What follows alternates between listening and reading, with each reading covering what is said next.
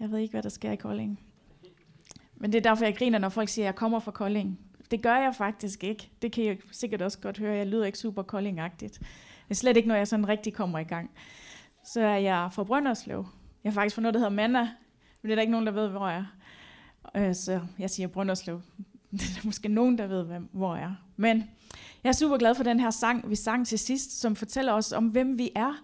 Vi er dem, som Gud siger, vi er. Vi er ikke nødvendigvis dem, som andre siger, vi er, eller nogle gange ikke engang, hvem vi selv tror, vi er. Men vi er dem, som Gud siger, at vi er. Vi er hans sønner og døtre. Og det er sådan noget, jeg synes, der er super spændende en gang imellem at stille folk det her spørgsmål. Hvad er din åndelige identitet? Vi ved jo godt, hvor er vores sådan menneskelige, vores jordiske identitet. Jeg er en kvinde, jeg er en hustru, jeg er en datter. De her ting, men hvad er vores åndelige identitet? Der er sådan det overordnede, vi er Guds sønner og døtre. Vi er elsket, vi er tilgivet, vi er sat fri, vi er forløst. Men vi har også hver især en anden åndelig identitet. Det er dem, som Gud har kaldet os til at være. For eksempel præster, eller en forbeder, eller en evangelist, eller en, der yder omsorg og har barmhjertighed. Så vi har alle sammen masser af identitet, som jeg synes er super spændende at lære mere omkring. Yes. Men det er faktisk ikke det, det handler om. Det, jeg synes bare, det var spændende, fordi den her sang, den, øh, den emmer af det her, at vi hver især, og jeg tror, der er en masse identitetslængsel, hvor vi gerne vil vide mere af, hvem vi er, og hvem Gud har kaldet os til at være. Og nogle gange så kigger vi jo til alle mulige forskellige ting om at fortælle os, hvem det er. Men lad os længes efter, at Gud fortæller os, hvem vi er. Amen. Amen. Så vi har jo gang i det her tema, fader hvor. Og øh, jeg tror, der er mange af os, der har bedt det rigtig mange gange, og nogle gange har vi også lagt mærke til, hvad det var, vi bad. Men nogle gange kan det altså godt komme til at være sådan lidt en, øh, sådan, en ramse, vi sådan kører igennem, især i sådan specielle situationer. Og øh, nu ved jeg ikke, om der er nogen af jer, der sådan har været vant til at, og, eller være, er vokset op med at bede fader hvor hver dag. Så, så er Dan Simon ind. ja, det gør jo også noget. Men jeg, jeg synes, det er super spændende at komme endnu, mere, endnu tættere på den her fader vor her. Jeg vil lige starte et andet sted, da jeg var 25, og det er jo selvfølgelig ikke så lang tid siden. Henrik. Da jeg var 25, der var jeg nyuddannet social- og sundhedsassistent, og jeg arbejdede på et plejehjem oppe i Lykken. Og øh, som enhver nyuddannet, så tror man jo, man kan det hele, og man ved det hele. Ikke? Og øh, en dag, så var der en dame, som var sådan en øh, ret øh, øh, vigtig størrelse, som lige pludselig ikke kunne stå på sine ben, og jeg prøver jo, om jeg kan løfte hende og støtte hende. Og i det, så sker der noget i min ryg, og der er sådan en øh, polaps, der falder ud af, hvor den egentlig skal sidde. Og det er selvfølgelig rigtig, rigtig træls, og jeg går til læge og til fys, og de prøver at sætte den på plads, og den bliver bare ved med at swoop ud. Og øh, jeg får at vide øh, af min læge, at der er simpelthen ikke noget, vi kan gøre. Jeg bliver nødt til at tage en ny uddannelse og prøve at finde en ny vej i livet. Og jeg tænker, men det er ikke det, jeg vil. Jeg vil være det her. Og jeg synes, det jeg har verdens bedste job. Og jeg elskede mit job. Jeg elskede at arbejde sammen med, med mine kollegaer omkring det her plejehjem. Og være med til at give folk den bedste tid til sidst. Altså, det der, der er der ikke noget mere givende, øh, tænker jeg, end at være lige der sammen med pårørende og sådan noget. Så jeg tænkte, det er det, jeg skal tilbage til. Men min læge, han var meget nordjysk. Og han var faktisk en læge sådan for mennesker, men han opfører sig lidt som en læge for dyr. og han sagde, at der er ikke noget, vi kan gøre. Vi kan lige så godt bare skyde dig som grisene. altså, det, jeg ved ikke, hvordan lægerne er hernede for Fredericia, men, men det er jo ikke en god melding at sige, vi kan lige så godt trække dig ud bag ved at skyde dig som, som grisene. Og jeg tænkte, puha, hvad, hvad gør vi så? Og det der med at få en anden mening, det gjorde man ikke så meget. Man tænkte, det var det. det, var det. Så jeg har tænkt, hvad gør vi, Gud? Det her, det var jo ikke planen. Og jeg sad hjemme, og jeg gik hjem, og jeg kunne ikke, øh, jeg kunne ikke arbejde. Jeg kunne ikke selv køre bil. Jeg var med i lovsangstimen, men jeg kunne ikke selv sidde og spille. Og jeg var ungdomsleder og kunne ikke selv komme afsted, fordi at jeg var låst fast derhjemme. Jeg, alt gjorde ondt. Det gjorde ondt at trække vejret, det gjorde ondt at stå, og det gjorde ondt at sidde, så man måtte bare sådan lægge lidt frem og tilbage. Og jeg boede langt ud på Bølandet også, i noget, der hed Brandsted. Det er der heller ikke rigtig nogen, der ved, hvad Det er en meget, meget lille by, eller det, det er nok ikke engang en landsby. Det er bare sådan en klat hus. Og øh, der var jeg sådan lidt lost derude og tænkte, hvad gør vi lige nøjagtigt? Og jeg havde nok lagt der i tre måneder og tænkt, der, jeg har ikke håb tilbage, jeg, jeg kan ikke noget. Og så var jeg så ved en læge, øh, samme læge der, øh, som sagde, at jeg sådan var begyndt at udvikle en pukkel på ryggen. Sådan lidt klokkeren for Notre Dame-agtig. ikke charmerende, når man er 25 og ikke har en kæreste og er nyuddannet og har fået at vide, at man bare skal skydes. Så jeg tænker, hvad, hvad, på et tidspunkt, så kommer der sådan en veninde hjem til mig og beder for mig, og der, der kunne jeg faktisk ikke engang selv bede. Men lige så stille, så begyndte jeg at tænke, okay, hvis hun kan bede, så, så er der måske lidt håb forud. Og så kom der sådan en anden veninde søndagen efter og tog mig med i kirke. Og det var nok første gang i flere måneder, jeg har været i kirke. Og nogle gange så er man så tom, at man faktisk ikke engang selv kan bede. Altså, man har ikke, der er ikke noget tro øh, tilbage for den her situation i hvert fald. Og til den her gudstjeneste, hvor en fyr, Per Hylgaard, var min præst, han sagde, alle der er syge og sådan noget, skal komme op til forbøn. Jeg tænkte, det hjælper jo ikke noget, det der forbøn der.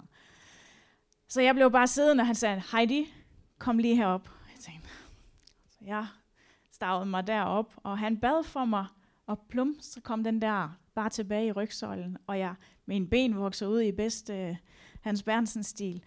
Og, og jeg fik håbet tilbage, jeg fik livet tilbage, jeg fik troen på en fremtid tilbage. Og jeg vil bare sige den her historie, fordi at nogle gange så sidder vi i en situation, hvor det helt er bare håbløst. Og vi har ikke ord tilbage, og det ser bare rigtig træls ud. Og midt i det, der kan Gud komme lige ind i situationen og gøre det, som kun han kan gøre, som lægen ikke kan gøre. Og øh, da jeg sad hjemme og forberedte os det her, så tænkte jeg, altså, lægen får ikke altid det sidste ord. Kan vi være enige om det? Det tror jeg, der er mange af jer, der også har en, ek, eksempler på, at lægen får ikke altid det sidste ord, fordi vi tror på Gud. Jeg er super taknemmelig for læger og sygeplejersker. Ikke lige ham her, den ene læge her.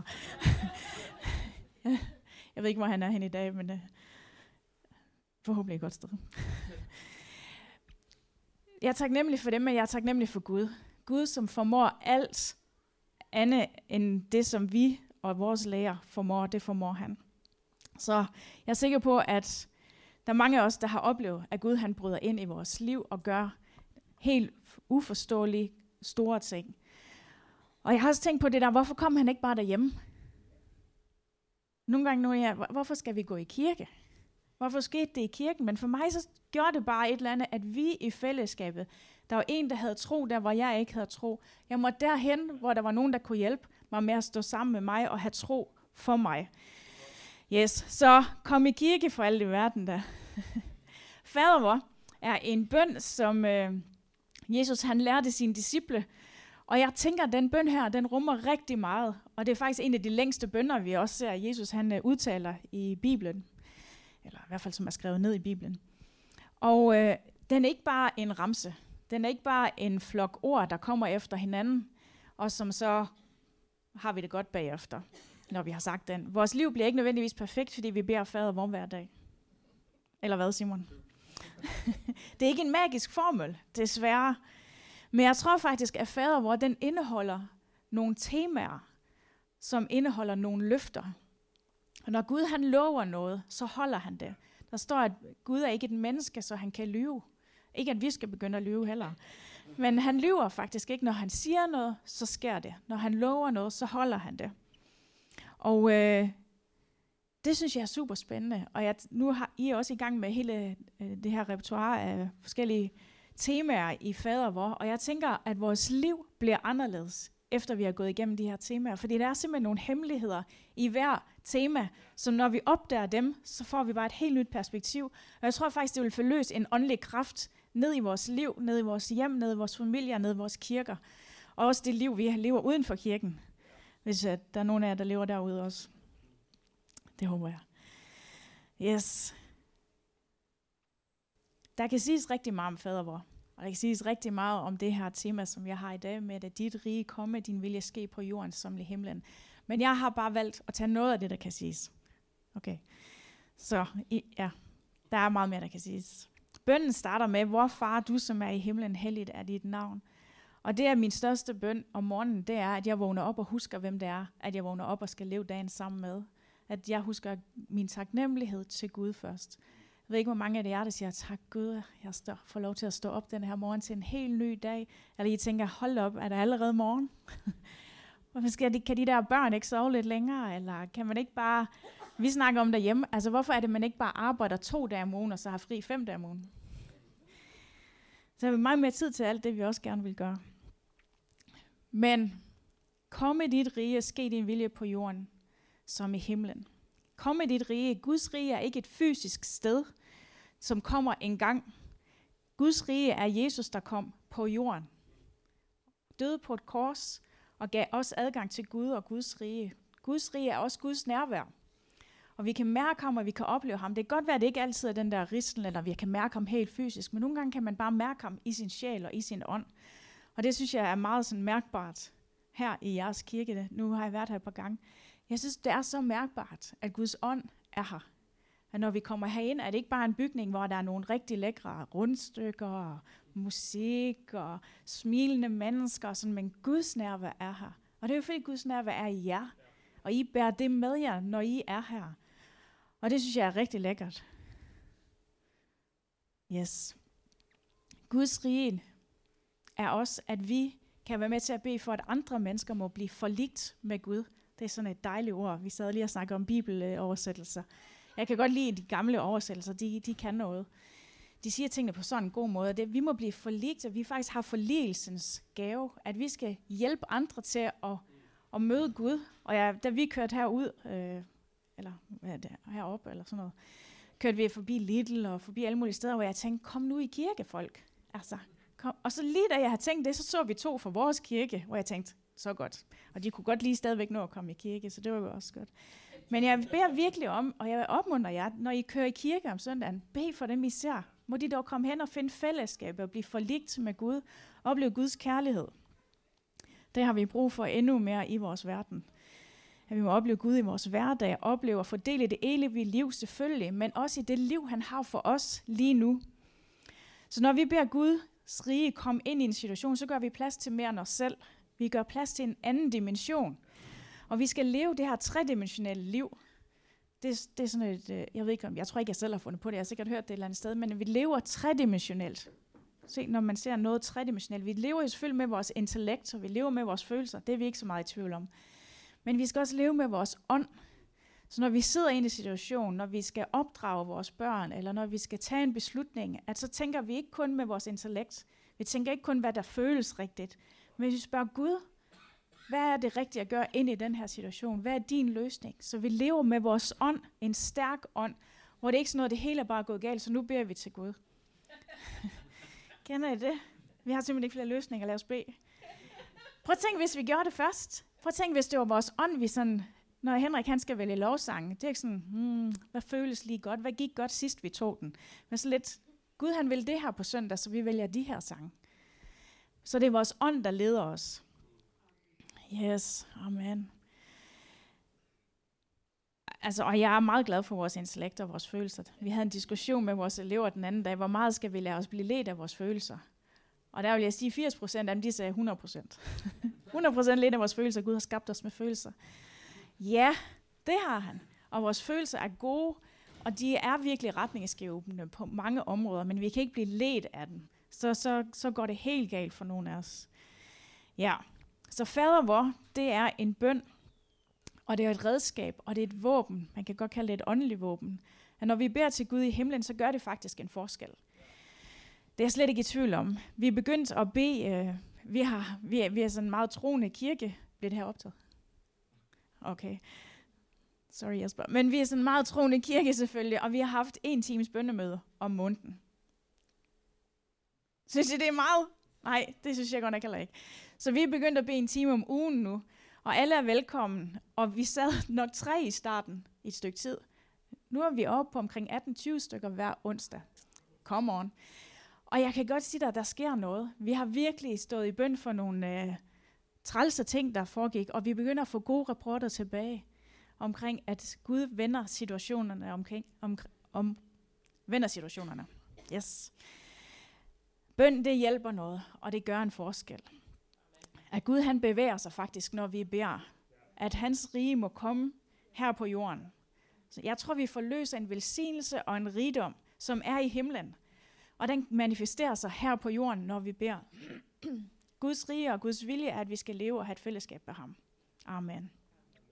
Vi skal ikke leve i bundethed af nogen eller noget andet end ham. Så er det muligt? Ja da. For intet er umuligt for ham. Og i Matthæus 18, 18, der står der, sandelig siger jeg, hvad I binder på jorden, det skal være bundet i himlen, og hvad I løser på jorden, det skal være løst i himlen. Vi har faktisk fået en autoritet. Hvad sagde jeg? Okay. Hvad vi løser og binder her på jorden, det er løst og bundet i himlen. Og faktisk så har jeg læst det her skriftet rigtig mange gange under fat det. Kender I det? Vi har faktisk fået en autoritet, at vi kan binde og løse situationer, og så gør det en forskel. Og det er ikke for, at det her det skal blive meget kompliceret, og jeg ved godt, at vi jo selvfølgelig ikke øh, er inde i en undervisning omkring himlene. Men jeg vil ønske, at jeg har forstået noget før, det her med de forskellige himle. Altså, vi lever jo på jorden, og det er det, man sådan kalder den første himmel. Så er det den anden himmel, hvor Satan og dæmonerne det er. Jeg håber, det er okay at snakke om Satan også. For det han er faktisk meget virkelig. Og så er der den tredje himmel, hvor Gud han er, og hvor Jesus han sidder i forbøn for os. Og det er det, vi sådan også tænker, vi skal hen til en gang. Det er der, hvor der ingen sygdom er, hvor der ingen smerte er, hvor der ingen savn er, hvor alt bare er så godt. Og nogle gange, når, vi, når, vi, når jeg har tænkt, vi binder, hvad er, det, hvad er det lige nøjagtigt, vi binder her på jorden? Vi binder fjendens magt, vi binder mørke, vi binder håbløshed, vi binder vantro. Det binder vi her på jorden. Og så er det også bundet i himlen. Så, og det er ikke den tredje himmel, det er den anden himmel, at jeg snakker om.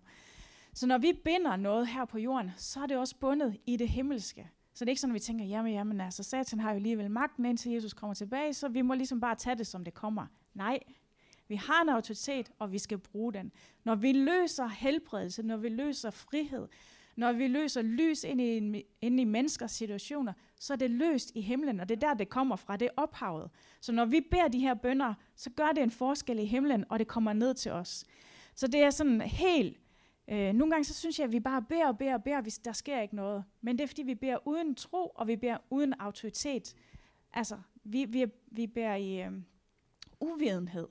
Og det skal vi ikke have. Fjenden har vundet alt for mange kampe, fordi vi, beder, fordi vi ikke binder og løser og bruger den autoritet, som vi egentlig har fået. Så håber I med på, at vi skal begynde at bede med tro, og vi skal begynde at bede, hvis I, og hvis I allerede gør det, så be blessed. Lad mig endelig høre nogle af jeres historier.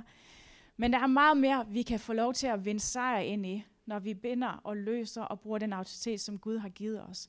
Og vi skal bare være klar over, at der er en åndelig verden, også en dæmonisk verden, og den kan vi også have autoritet, og den har vi også autoritet over, men vi bliver nødt til at bruge den.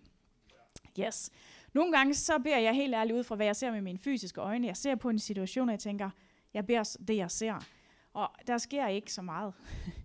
Men når jeg så husker på, at jeg har en autoritet, og jeg har adgang til himlen, og jeg begynder at se med min, med min åndelige øjne ind i en situation, det er der forskellen den kommer. Hvis jeg kun ser efter, hvad jeg ser, eller beder efter, hvad jeg ser, så, så, så, så bliver jeg alt for påvirket i mine følelser. Men når jeg beder efter, hvad min ånd ser, at jeg ved, at Gud er Herren, og han er almægtig, og han ønsker at sætte mennesker fri, og han ønsker at skal frelske mennesker, og han ønsker, at vi skal leve et godt liv, så giver det mig en ny autoritet. Eller, det minder mig om, hvorfor det er, jeg beder. Amen. Yes. Han har givet os en autoritet. Og vi kan være med til at løse. Alt for tit så sidder vi i situationer, som bare virker kompliceret. Relationer, økonomi, arbejdssituationer, kriser på den ene eller den anden måde. Vi har redskaberne til at løse det her. Yes. I Esajas 61.1, der står der, Herrens ånd er over mig, for han har udvalgt mig, og han har sendt mig for at bringe godt nyt til de afmægtige, og genoprette dem, hvis hjerte er knust. Jeg skal forkynde frihed for de fangne og løse de bundnes bånd. Det er sådan set arbejdsbeskrivelsen for en kristen. Nogle gange så tænker vi, hvad, hvad vil du med mig, Gud? Hvad er det, jeg er god til? Hvad er det, jeg skal? Hvad er det for nogle gaver, du har givet mig? Det her. Det her. Guds ånd, Helligånden, er i dig. I dig, som har sagt ja til Jesus og taget imod ham. Og det betyder, at han har udvalgt, udvalgt dig og sendt dig for at bringe godt nyt til de afmægtige. Godt nyt, at Gud elsker dem, at han ønsker at række ind i deres liv, at han ønsker at være tilgængelig for dem. Og så har han kaldt os og sendt os til at oprette dem, hvis hjerte er knust. Dem er der altså også mange af. Og der kan vi være med til at være et redskab ind i deres liv. Forkønne frihed for de fangne og løse de bundnes bånd. Også folk, som er dybt bundet af alt muligt skrammel, kan vi være med til at ikke bare se på, når ja, det går nok træls, men vi kan være med til at bryde det, og bryde det, som de er bundet af. Alt for tit så oplever jeg, at vi lader stå til, og tænker, at det er nok bare sådan, det er. Og vi glemmer den autoritet, som vi har fået igennem bøn. Og så er der også mange, der siger, at det er ikke mig, det er sådan Hans Bernsen, eller Simon Tind, eller Berit, eller det er sådan nogen, der skal det der. Men det er det faktisk ikke. Der står faktisk, at det er os alle sammen. Så det har ikke noget at gøre med, om vi er kaldet til det ene eller til det andet. Det her, det er sådan det generelle, det er simpelthen det, vi er bedt om at gøre. Og jeg vil sige, at vores verden har brug for det. Når jeg lukker op i nyhederne, eller når jeg lytter til folks historier, der har brug for, at vi træder ind i den autoritet, som Gud har givet os, og at vi gør en forskel. Din familie har brug for det.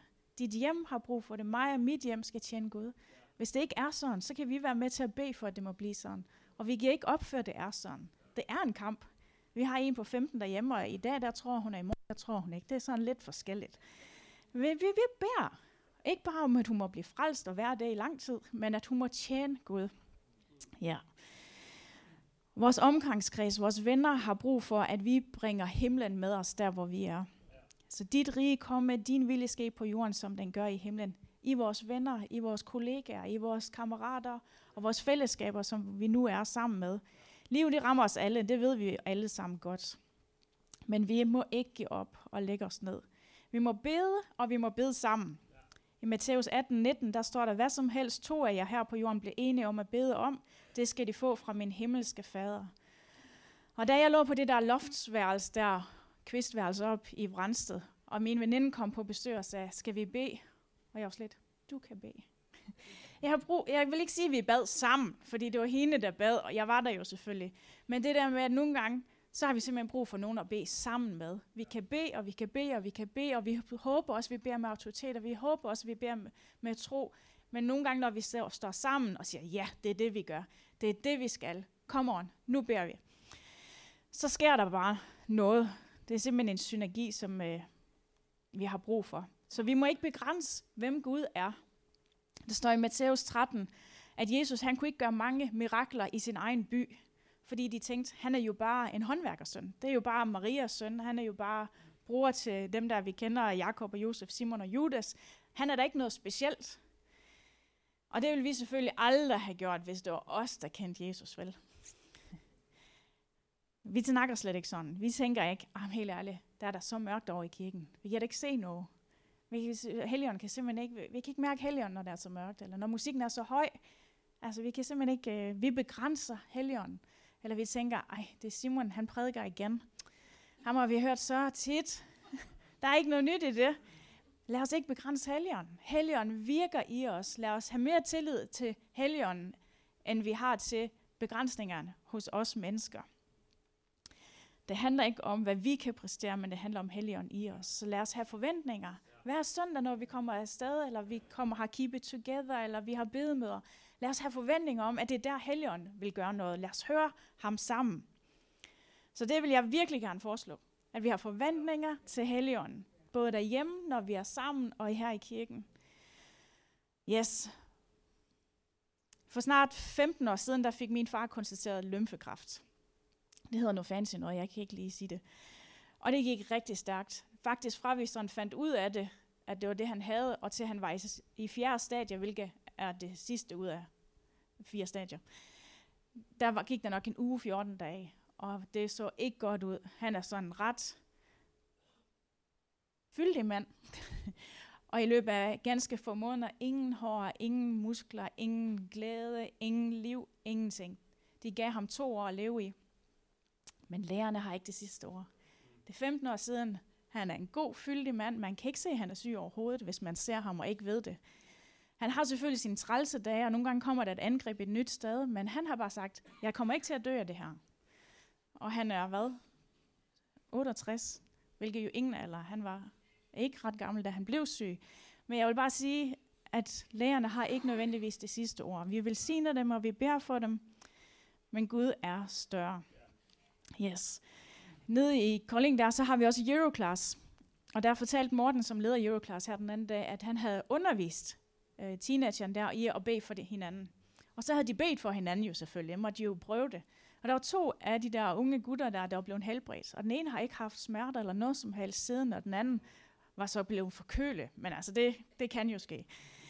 Så jeg tænker bare, altså, jeg elsker, når jeg hører de her historier om mennesker, der træder ud og tager Gud på ordet. Han lover noget, han holder det. Men vi må gøre vores også. Yes. I Markus 5, der læser vi om kvinden med blødninger. Hun har lidt i 12 år, men hun har hørt om Jesus, at han kunne helbrede, og han kunne sætte fri, og hun tænkte, hvis bare jeg kan masse mig igennem mængden.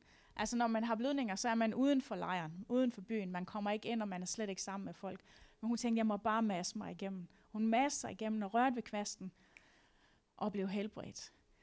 Jeg beder om, at det må være vores tilgang til, når vi har brug for et eller andet for Gud, at vi masser os igennem. Vi holder os ikke tilbage. Vi er ikke super danskere og tænker, hvis nogen kalder mig ud, så gør jeg noget.